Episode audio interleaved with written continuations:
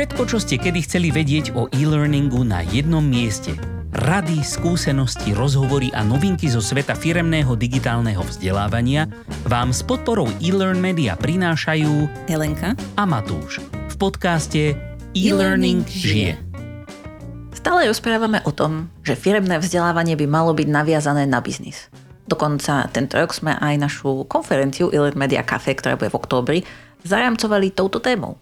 A preto sa nám hodí, že sa môžeme porozprávať s niekým, kto sa dlho pohyboval v prostredí, kde vzdelávanie a business išli naozaj ruka v ruke. Takže bez ďalšieho otálania teda vítam našu hostku, ktorou je Simoneta Vargová, zakladateľka agentúry Parallel Connections a Learning and Development expertka, ktorá sa špecializuje na people-centric leadership a zákaznícke služby. Tak vítajte Simoneta opäť u nás. Ďakujem veľmi pekne a ďakujem ešte raz za pozvanie vám obom. No, nie za čo. A vy ste v podstate už u nás boli pred, akurát sme sa bavili, že asi pred rokom a možno, že kúsok viac ako pred rokom.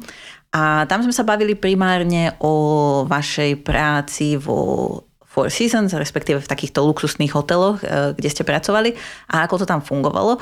A eh, možno keďže toto bolo také krátke predstavenie, možno povedzte, že čo sa za ten rok u vás zmenilo, alebo ak som nespomenula niečo správne z vašich uh, momentálnych skúseností, tak uh, kľudne doplňte.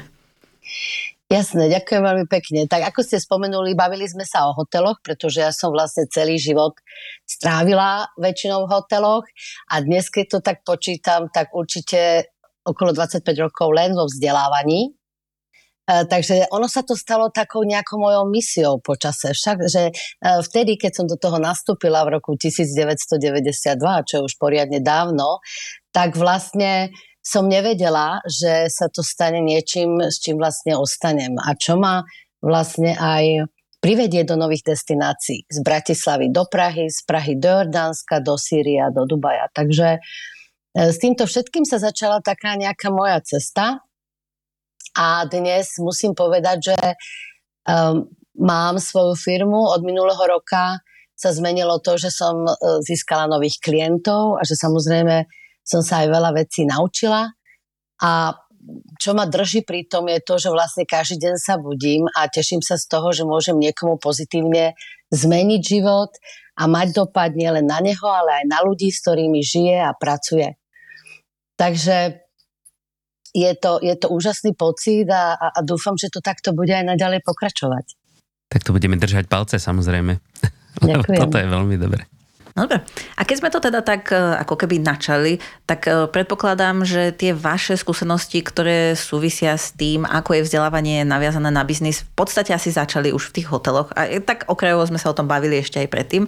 Ale teda možno nám skúste povedať, že, že ako ste si zažili takýto druh e, vzdelávania naviazaného na biznis a kde sa to možno prejavilo?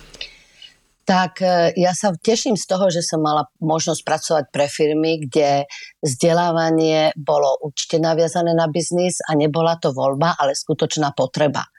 Čiže tá firma urobila niekedy vtedy rozhodnutie, že to vzdelávanie potrebuje, keď si povedala, že e, chcú expandovať globálne, že chcú otvárať nové e, hotely alebo reštaurácie a e, funguje to tak aj v iných biznisoch. Globálne firmy si proste povedia, že áno, chceme expandovať na nové trhy, chceme expandovať na nový kontinent a samozrejme, čo je veľmi dôležité, že to bude ľahšie tým, že už do tej novej destinácie príde personál, ktorý je vyškolený, ktorý vie, aké sú očakávania tej firmy, že tam prídu manažery, ktorí sú vyškolení a ktorí presne vedia, ako pracovať s tými týmami. Podľa mňa, podľa mojej skúsenosti, vzdelávanie má obrovský dopad na to, čo sa deje v biznise.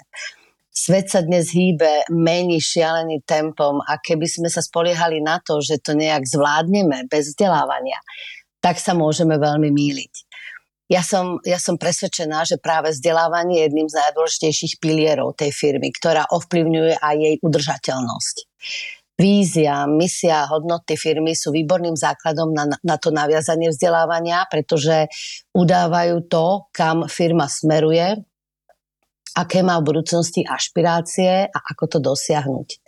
A nie je to len kvalitou produktov a množstvom predaných produktov a prítomnosťou na rôznych trhoch, ale aj kvalitou ľudí, ktorí v tej firme budú pracovať. Veľké spoločnosti už dávno vedia, aké vzdelávanie poskytuje výhody a vytvárajú si vzdelávacie týmy nielen na vedení firmy, ale aj v jednotlivých regiónoch.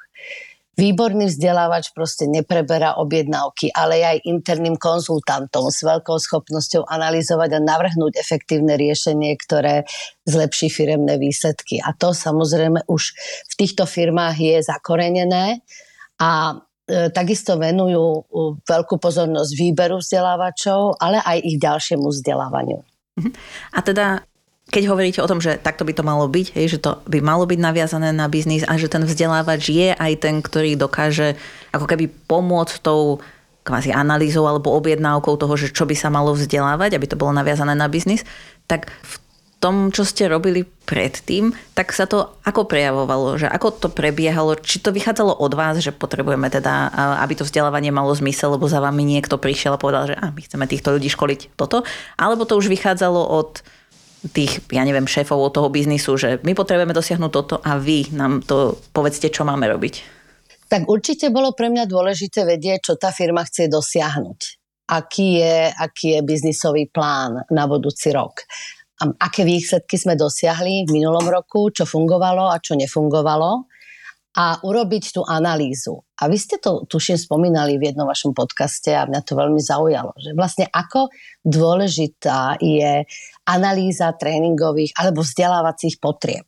A to vlastne nie je len záležitosťou toho vzdelávača, ale je to vlastne zodpovednosť každého jedného lídra v tej firme, každého jedného manažéra. Čiže tá to, to kolektovanie informácií je veľký proces.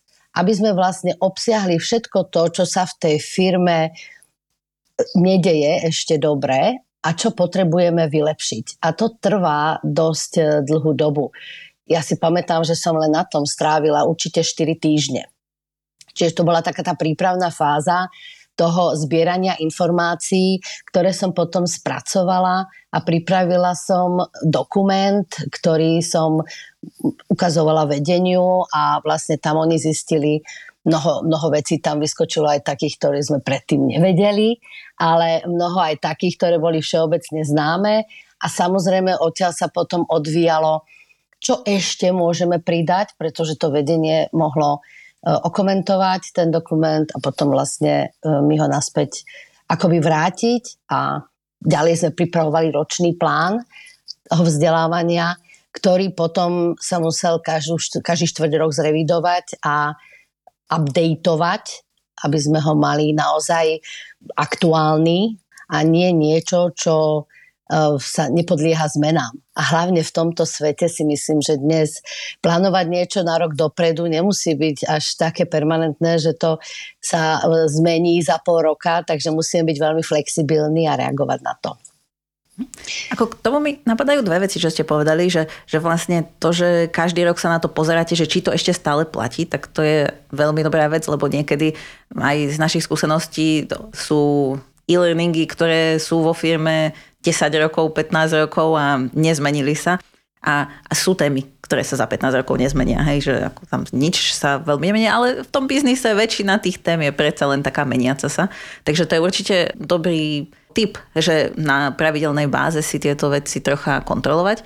A druhá vec, čo mi napadla, keď ste hovorili tak, že, že sem tam vám vyvstali aj také veci, že s čím ste nerátali, ale sa vám to objavilo v tej analýze. Že nepamätáte si náhodou, ak máte nejaký príklad, že napríklad, že niečo také zaujímavé, čo vám vyvstalo z tej analýzy a predtým ste o tom nevedeli.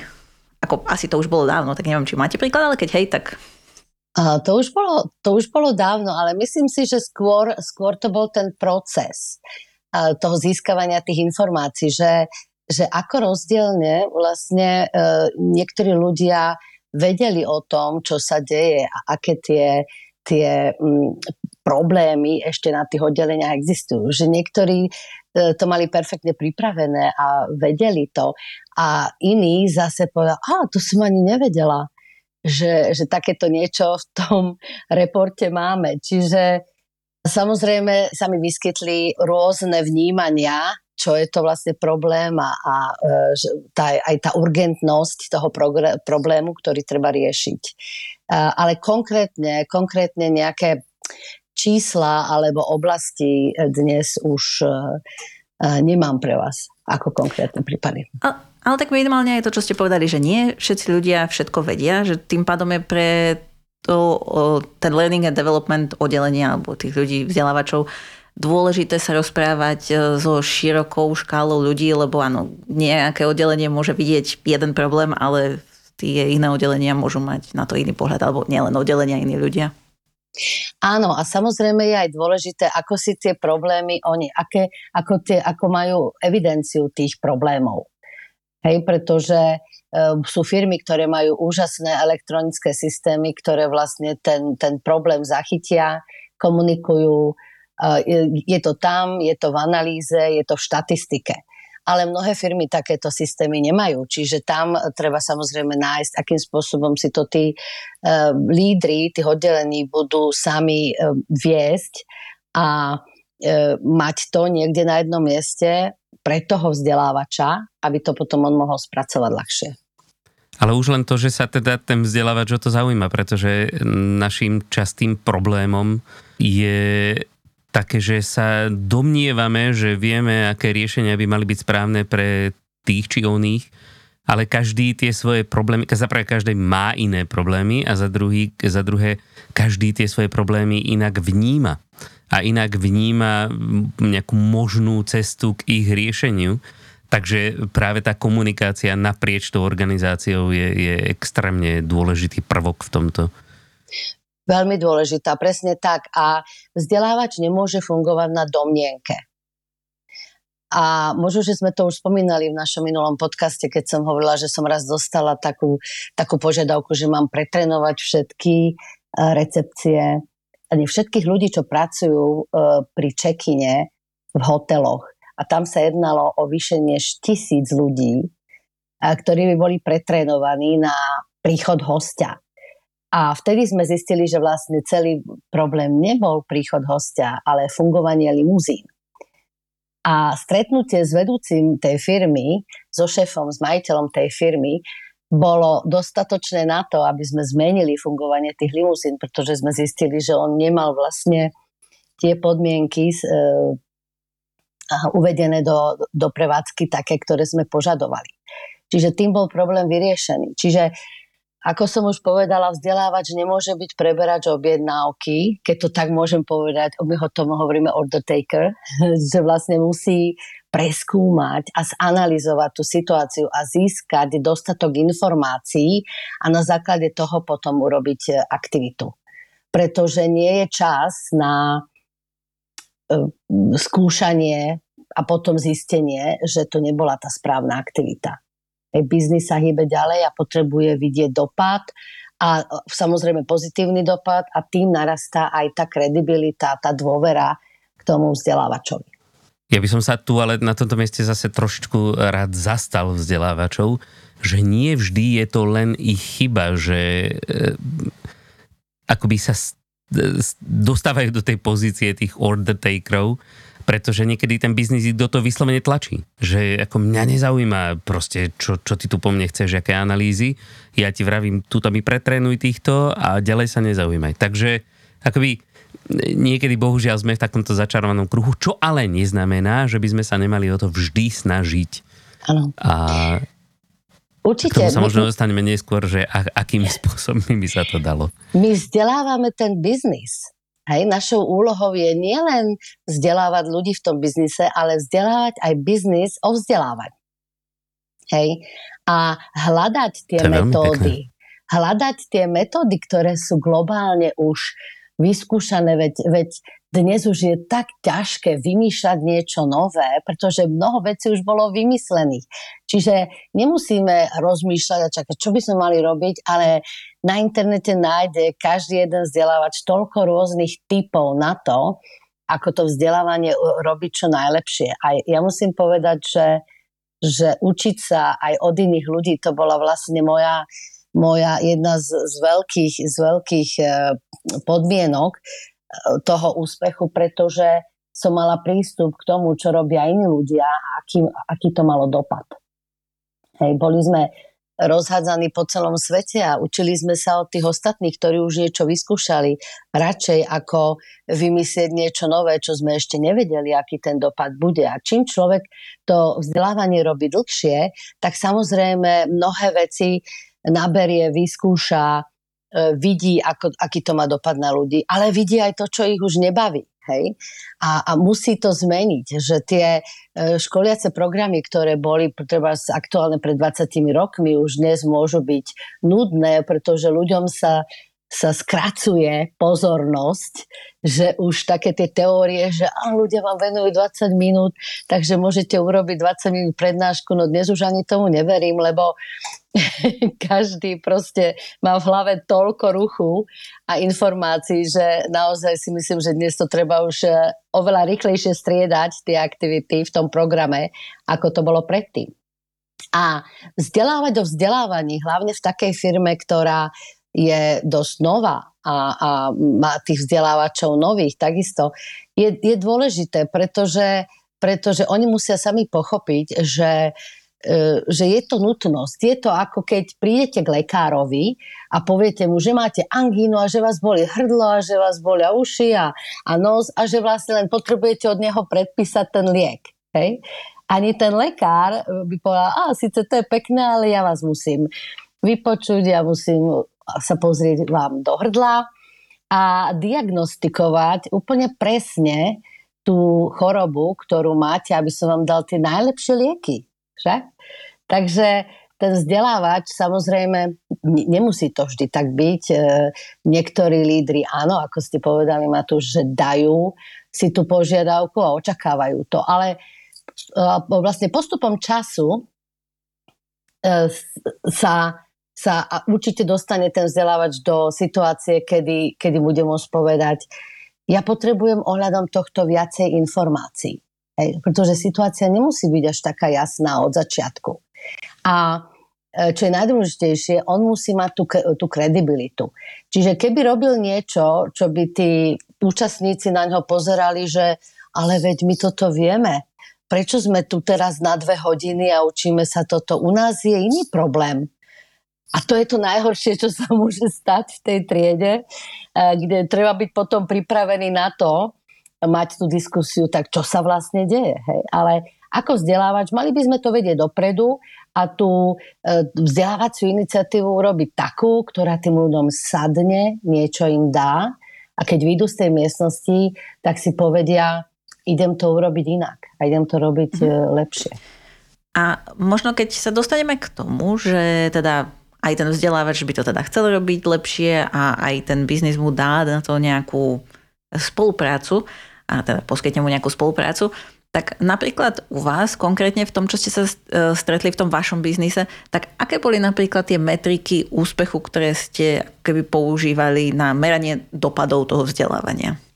Tak v podstate všetky najdôležitejšie KPIs sú naviazané na vzdelávanie. Čiže u mňa to bolo už konkrétny metrik, e, konkrétna metrika ohľadne toho KPI. Takže keď sme hovorili o spokojnosti zamestnancov, spokojnosti hostí, angažovanosť zamestnancov, fluktuácia, e, keď hovoríme o predaji produktov, kvalite produktov, kvalite služieb, znižovanie nákladov, napríklad e, aj náklady na údržbu, na energie a tak ďalej. Toto sú všetko veci, ktoré sú naviazané na vzdelávanie.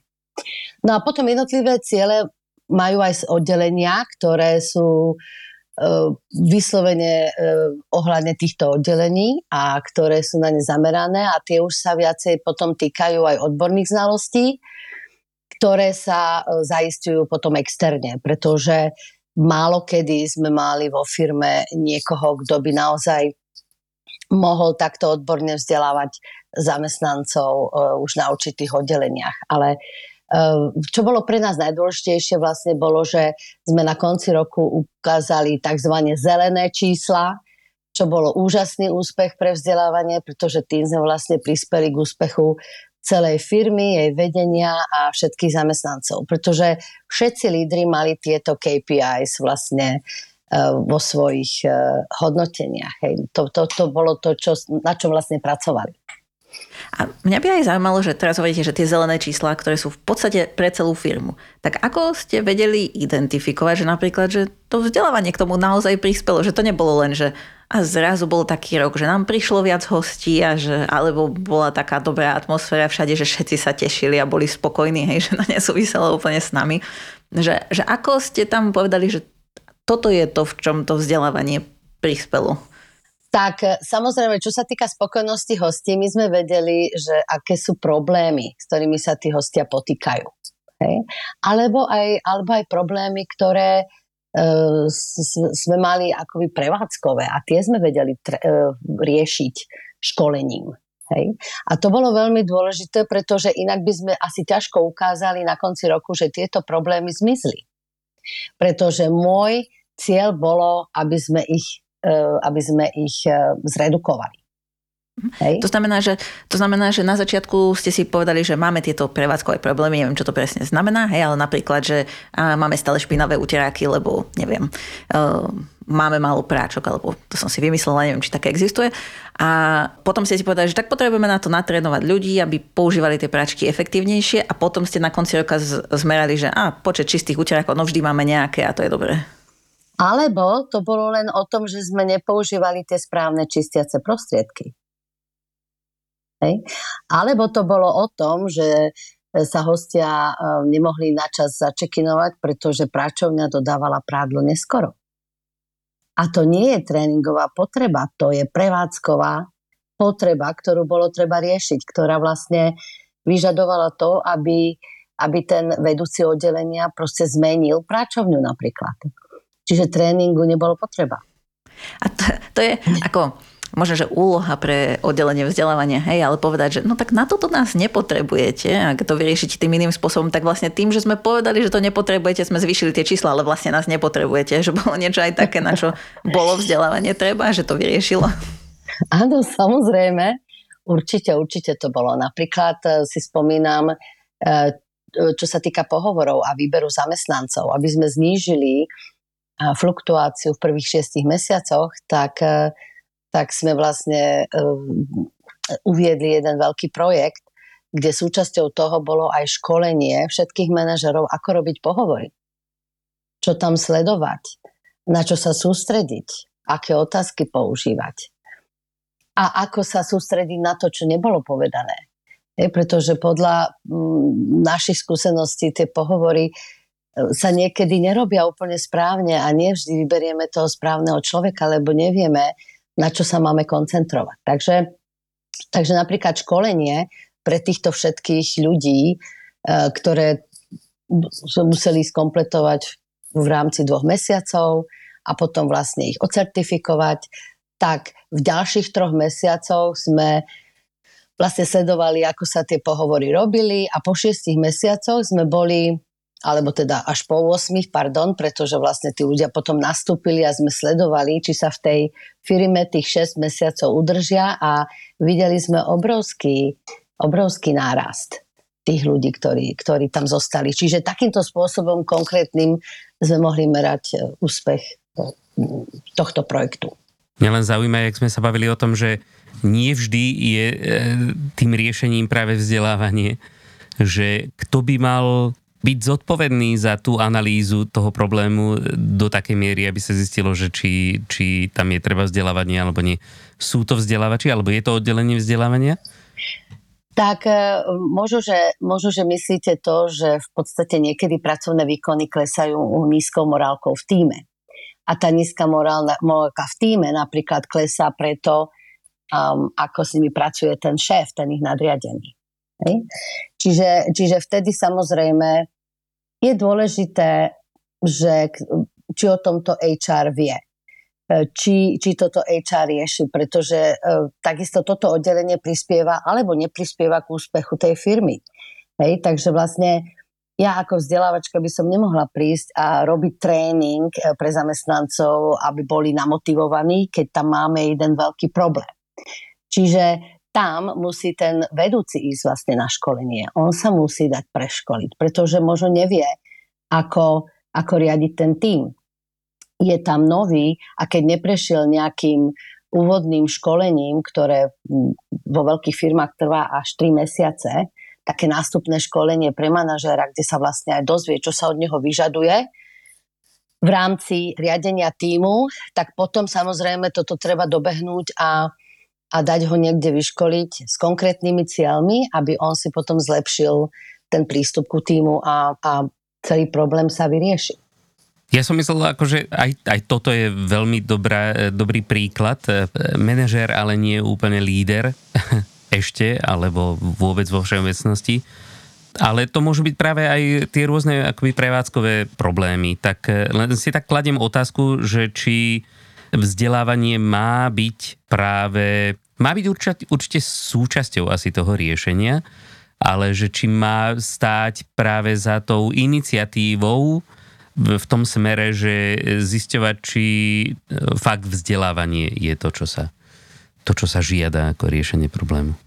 Tak určite vzdelávanie e, je s tým lídrom vlastne vo veľmi úzkom kontakte. E, ja som si napríklad vyhradila vždy jeden deň v týždni na to, aby som chodila po firme a aby som sa rozprávala s tými lídrami v takej veľmi neformálnej jednak jednej situácii, kde som vlastne počúvala, s čím sa potýkajú.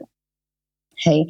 A samozrejme, že je to na nich, aby oni prišli na tieto iné e, záležitosti, ktoré im bránia v tom, aby tí ľudia pracovali dobre, pretože nikto iný, pokiaľ tam nepríde nejaká firma a nezačne zisťovať produktivitu práce, tak nikto iný na to nemôže prísť. Alebo zamestnanci to vedia, hej? Zamestnanci to vedia, ale tam ide o to, či ten vedúci je otvorený tomu, aby mu to porozprávali, alebo nie.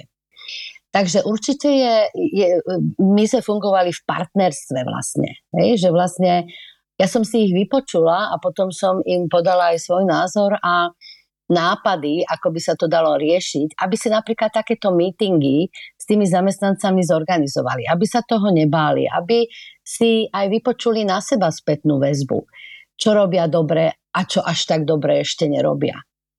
Pretože to je vlastne e, ten moment, kedy si vytvárajú s tým, s tým personálom iný vzťah, kedy mu ukazujú, že mu dôverujú a že to isté očakávajú od nich.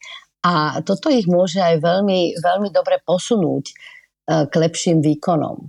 Pretože to nemôže byť iba záležitosť vzdelávača zlepšiť prácu, vo firme, zlepšiť výkony vo firme. To je kolektívna zodpovednosť, ktorá proste e, spadá na každého jedného lídra, ale aj na každého jedného toho zamestnanca. On musí mať ten pocit, že zodpovedá za tú svoju prácu. Že, že sa chce zlepšiť, že sa chce naučiť. A to vlastne už sa hneď začne komunikovať, keď e, ten človek nastúpi do tej práce že tam by už mali nejaký vzdelávač alebo pracovník personálneho oddelenia o tomto hovoriť. A e, proste povedať, ako tá firma funguje. Pretože ešte vtedy sa stále má ten človek schopnosť rozhodnúť. Je to pre mňa? Chcem tu zostať? Chcem byť zodpovedný a chcem podávať ten najlepší výkon každý deň v týždni? Alebo nie? To je veľká zodpovednosť. A tam podľa mňa zaznela jedna kľúčová informácia, že, že vy ste to mali nastavené ako partnerstvo. Že partnerstvo medzi tými uh, manažermi, lídrami, povedzme, a uh, vzdelávaním. A to je vlastne asi aj to, čo by sme radi, aby tak fungovalo všade. A samozrejme, každý sa musí sám za seba rozhodnúť, či to tak chce. Ale teda, aj keď hovoríme, že aby tí vzdelávači ma, sedeli pri tom rozhodovacom stole, tak to je v podstate to, čo ste pomenovali, že je to partnerstvo. Aby to vzdelávanie bolo na rovnocenej úrovni aj s tými ostatnými súčasťami biznisu. Takže... Áno. Určite. A to treba povedať, že vy ste robili v takých hoteloch, ktorým sa naozaj darí, takže asi na tom niečo bude. Asi to funguje. Nie, určite, určite. Aj, ja si myslím, že dnes už aj hotely, e, nie, nie len hotely, ale aj iné spoločnosti majú rozsiahle týmy na vzdelávanie, sú veľmi inovatívni a toto vzdelávanie sa musí dostať ku každému jednému zamestnancovi čo samozrejme je aj veľká zodpovednosť pre toho vzdelávača, aby naozaj urobil dobrú analýzu, ale aby aj vedel programy dizajnovať. Pretože ak je vo firme a vlastne ten biznis pozná a vie, aké sú hodnoty tej firmy, aké sú kompetencie, tak môže nadizajnovať úplne niečo, čo krásne zodpoveda požiadavkám tej firmy. A kde sa budú tí ľudia vedieť s tým stotožniť a proste pochopiť, áno, toto je vlastne o nás a je to pre nás. Takže e, určite urobiť si e, kurzy a vzdelávať či pracovať na sebe a proste byť schopný uh, nadizajnovať niečo, čo tej firme pomôže, tak to je úžasný potom dopad na firmu, na jej úspechy a tá kredibilita toho vzdelávača rastie. Hej. Nie je to len byť v kancelárii a robiť reporty a robiť administratívu, ale chodiť medzi tými ľuďmi, uh, nielen medzi lídrami, ale aj medzi zamestnancami, nadvezovať tie kontakty, aby sa tí ľudia ľahšie zdôverili a aby proste mali úplnú dôveru a vedeli, že keď ja tomuto človeku niečo poviem, tak to bude bráne ako, ako niečo dôverné a že vlastne ja som takéto informácie samozrejme potrebovala, aby som vedela mm, to vzdelávanie navrhnúť, ale aj by som, aby som vedela, že či tie potreby alebo tie problémy vyplývajú z toho, že ľudia nevedia alebo nechcú lebo to sú dve veľmi rozličné veci. A zistiť, prečo nechcú, keď vedia. Hej. Aj. A či sa s tým dá niečo robiť. A či sa s tým dá niečo robiť, presne tak. A tu by som len povedal, že samozrejme nie každý musí vedieť nutne navrhovať e, a aspoň teda hneď od začiatku skvelé riešenia. Na toto mm. existuje externé firmy. Napríklad napríklad skvelá e-learn media. ale, nie. ale samozrejme, akože čo externá firma určite, alebo externý nejaký konzultant určite za to vzdelávača interného neurobí, je, je práve toto partnerstvo, práve to nadvezovanie vzťahov, to zisťovanie tých potrieb, to nasávanie atmosféry, žitie tej kultúry. Toto je presne práve na tých interných vzdelávačov. Áno, presne tak. Čiže všetky tie programy, ktoré aj nakupujú od dodavateľov, tak musia oni zaistiť, aby boli čo najviac ušité na mieru tej firmy. Presne, presne. Aby tí ľudia mali pocit, že to je naozaj, že sa to týka ich. Aby to nebol len taký všeobecný program, ale aby, to bolo, aby sa tam objavili tie, tie hodnoty, alebo tie kompetencie, alebo tá kultúra tej spoločnosti, ktorá, o, vlastne, o ktorú ide vlastne pre ktorú ten kurz je. Pretože to je dôležité, aby tí ľudia potom tomu verili. Alebo my sme vlastne aj, aj, aj, aj takí predajcovia. My nie sme vzdelávači, my sme predajcovia. My im predávame nové myšlienky, my im predávame nové podnety, nové spôsoby práce. Čiže oni to musia od nás kúpiť.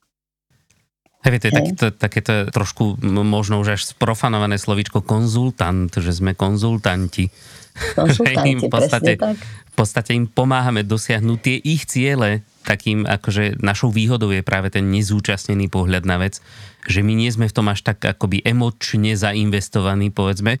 My sa snažíme len akoby pomocou tvrdých dát dosiahnuť čo najlepšie výsledky a pokiaľ to ide, ale tak samozrejme záleží to na nich, či sú ochotní.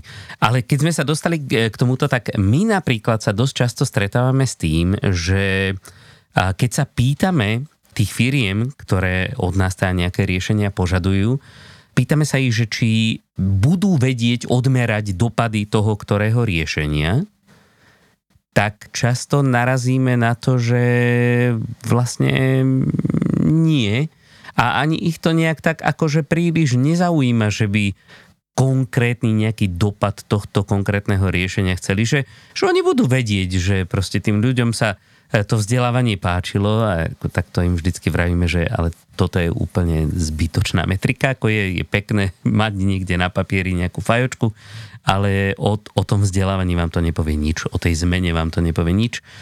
A že akoby akými argumentami ich dotlačiť k tomu, že bez merania tých dopadov je vlastne skoro až zbytočné niekedy možno investovať do toho vzdelávania. Že v zásade akoby idú sami proti sebe. Určite. Pretože vzdelávanie, ktoré je len na zábavu, ehm, samozrejme stojí veľa peňazí.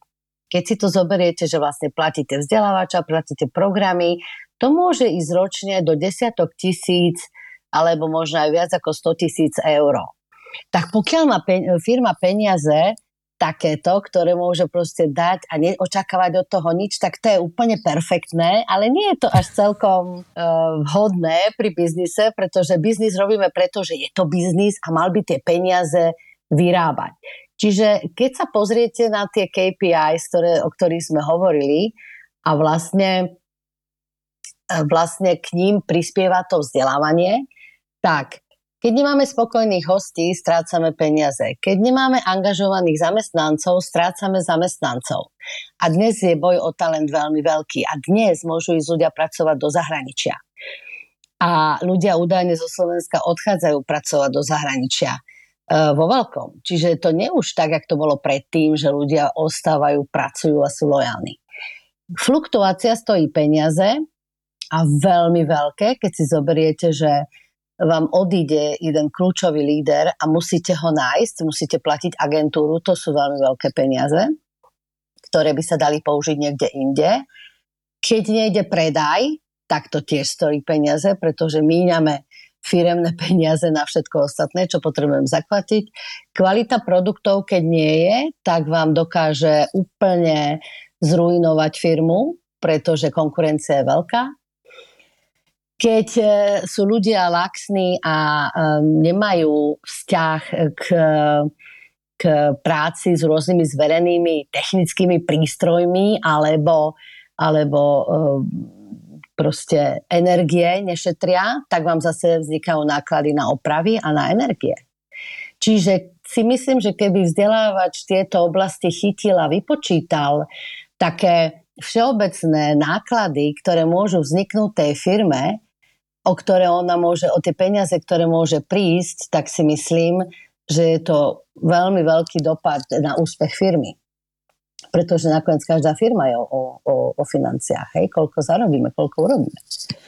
A vy ste boli v pozícii, že asi nebolo až také teda neviem, možno to bolo ťažké pre vás získať eh, nejaké tieto dáta, ale možno, že eh, keby ste dali taký tip, že ako ste pristupovali k tomu, že, že chceli ste zistiť, ja neviem, tá fluktuácia, aká je, tak to je väčšinou taká ako HR-ovská téma, čiže to sa, to sa akože toho vzdelávania týka, ale možno, že aj také tie biznisovejšie, že teraz máme menší obrad alebo menej hostí sa nám prihlásilo, alebo čokoľvek takéto, že ako ste e, v podstate pristupovali k tomu a za kým ste išli, keď ste chceli tieto dáta získať? Tak predovšetkým e, som mala dvoch veľmi, veľmi silných partnerov v tej firme a to bol môj HR, e, riaditeľ, a bol to aj šéf firmy, čiže generálny riaditeľ. Um, nedá sa to kedy, keď je človek sám, keď nemá tieto dôležité partnerstva, pretože vlastne uh, ten HR, to HR oddelenie vám dáva dáta, ktoré vy potrebujete k práci a prístup k dátam. Je veľmi zlé, keď ten vzdelávač k dátam prístup nemá, pretože naozaj potom veľmi ťažko pre, ňu, pre nich aj analyzovať zisťovať, proste urobiť tréningový plán, ktorý má dopad na biznis.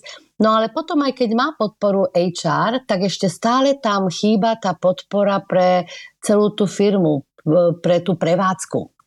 I takže ten riaditeľ alebo jeho zástupca je ďalší veľmi dôležitý partner a ten vzdelávač by sa mal s nimi stretávať veľmi pravidelne a zisťovať, čo sa v tej prevádzke deje, pretože oni o tom vedia, pretože to je ich jedna z ich kľúčových zodpovedností a tým pádom vlastne si doplňať akoby tie údaje, ktoré on potrebuje k tomu, aby, aby ten, ten tréning alebo to školenie, ktoré, ktoré navrhne, bolo čo najlepšie.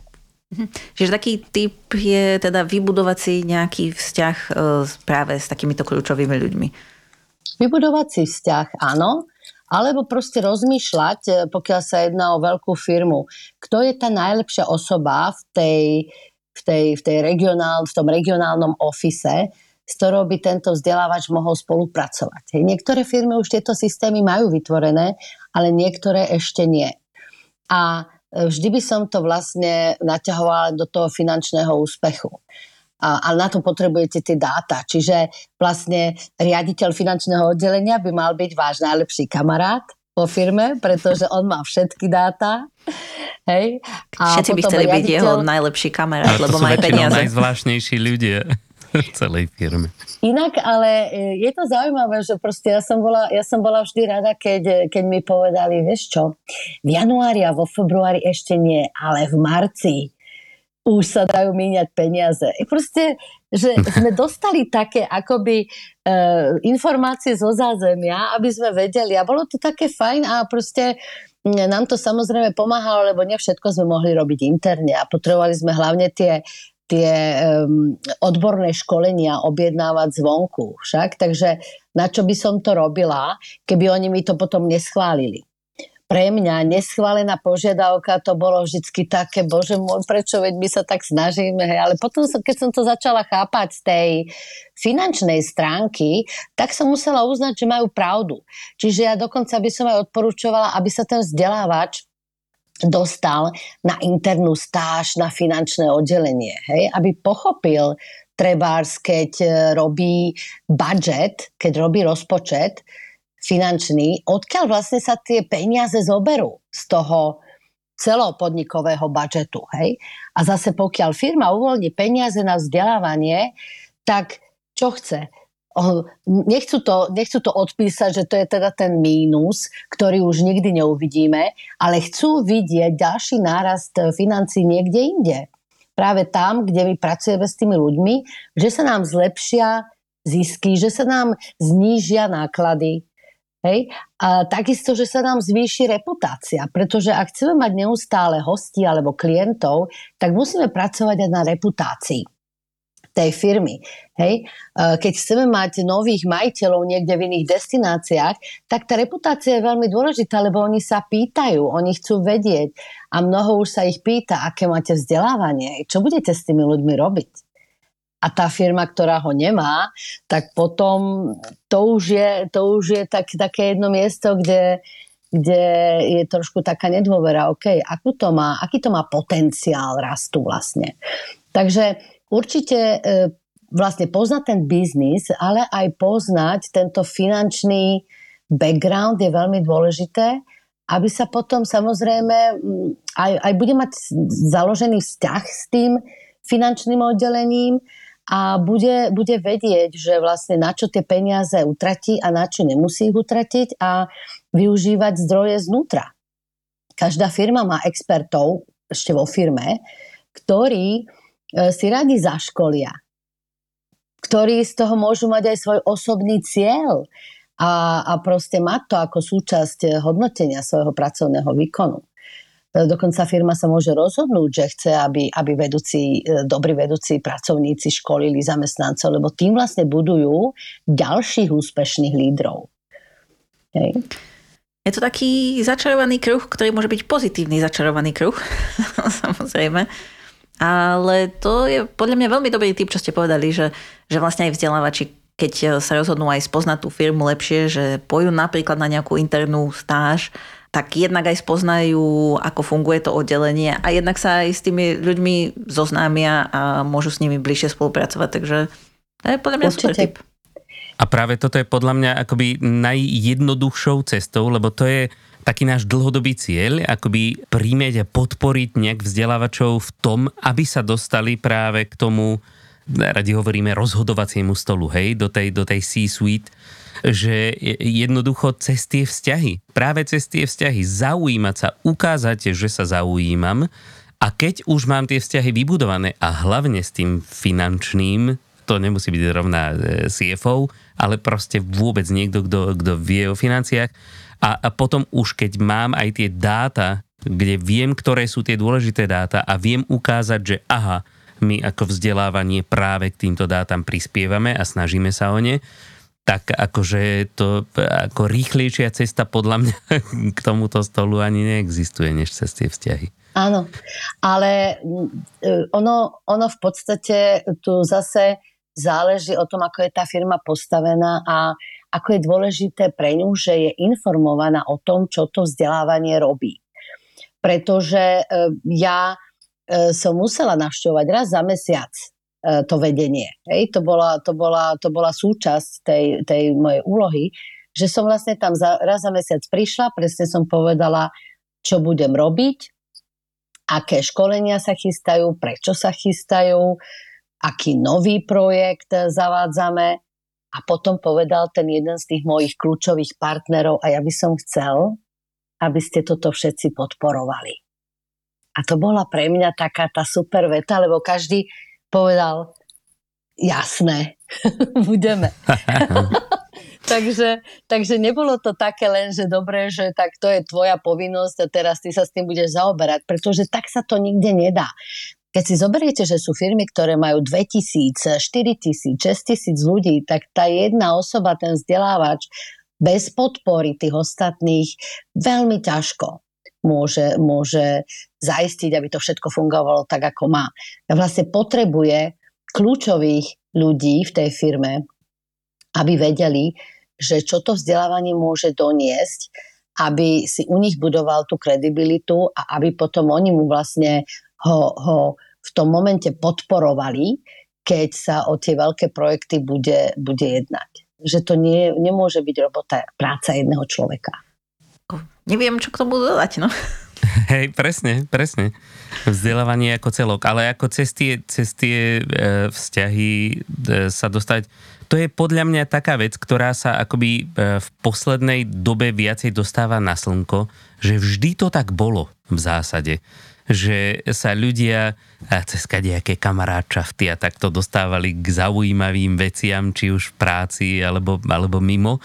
Ale vždycky sa na to pohliadalo tak nejak akože divne, že to je proste, ja neviem, korupcia, neviem čo. A áno, za istých okolností určite sa to dá považovať za korupciu, ale v zásade tie vzťahy sú kľúčové pre život ako taký.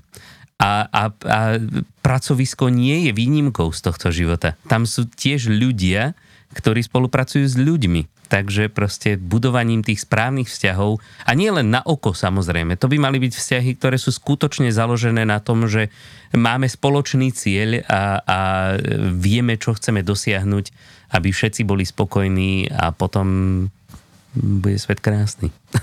Určite. A ja si myslím, že budovanie vzťahov je jedna z dôležitých kompetencií toho vzdelávača. Vzťahov, na jeho úrovni, pretože vlastne tí manažery sú väčšinou na, úrovni, na rovnakej úrovni toho vzdelávača, čo sa týka e, tých firemných e, e, rebríčkov, ale potom aj budovanie vzťahov smerom nahor.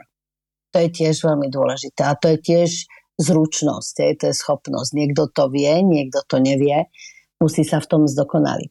Ale je to dôležité, lebo ako hovoríte presne, ten vzdelávač je konzultant. Pokiaľ nie je schopný robiť tú svoju prácu dobre, alebo je to dlhodobo neuspokojivé práve z toho dôvodu, že je na to sám, tak to nemôže fungovať. Nemôže to prinášať výsledky, lebo my sme vzdelávači, ja som nestretla ešte nikoho, kto by bol tak racionálny, že by do toho nezapájal pocity. Hej, my sme veľmi emotívni ľudia. My sa, kto to robí s vášňou, tak tak sa vkladá do toho celá osoba. Ale keď, keď vidí, že sa to nedarí, pretože, pretože tí, čo to majú podporovať, to nepodporujú z nejakého dôvodu, tak je to veľmi taká, taký ten Sisyphus, čo s tou skalou na tom chrbte sa stále pokúša niekam dostať a nemôže sa tam dostať. Hej, čiže pokiaľ si to tá firma uvedomí, že vlastne mať to vzdelávanie, to je úžasný nástroj má to úžasný potenciál, ale takisto si musí uvedomiť, že je to vlastne zodpovednosť všetkých tých ľudí, ktorí majú na starosti tie prevádzky a tie týmy a tú firmu, aby sa, aby sa to vlastne odohralo tak, ako má. Super. Sme za. a držíme palce všetkým, ktorí sa o to budú snažiť samozrejme. Ja by som to tu s dovolením rád uzavrel, lebo to je také krásne, že by bola škoda na to nadvezovať teraz niečím ďalším a určite toto není naše posledné stretnutie, verím, že ešte budeme mať príležitosť sa spolu porozprávať. Takže ďakujeme veľmi pekne, Simoneta. A ešte možno posledná otázočka. Keby ľudí zaujímalo viac, chceli by sa s vami spojiť, tak kde vás nájdú napríklad online, teda pokiaľ sa im nechce cestovať do Dubaja? tak určite, určite by som sa stretla s nimi aj tu, ale chodím aj do Bratislavy. Napríklad v auguste budem v Bratislave. Takže tí, čo sú v Bratislave a chceli by sa stretnúť, veľmi rada.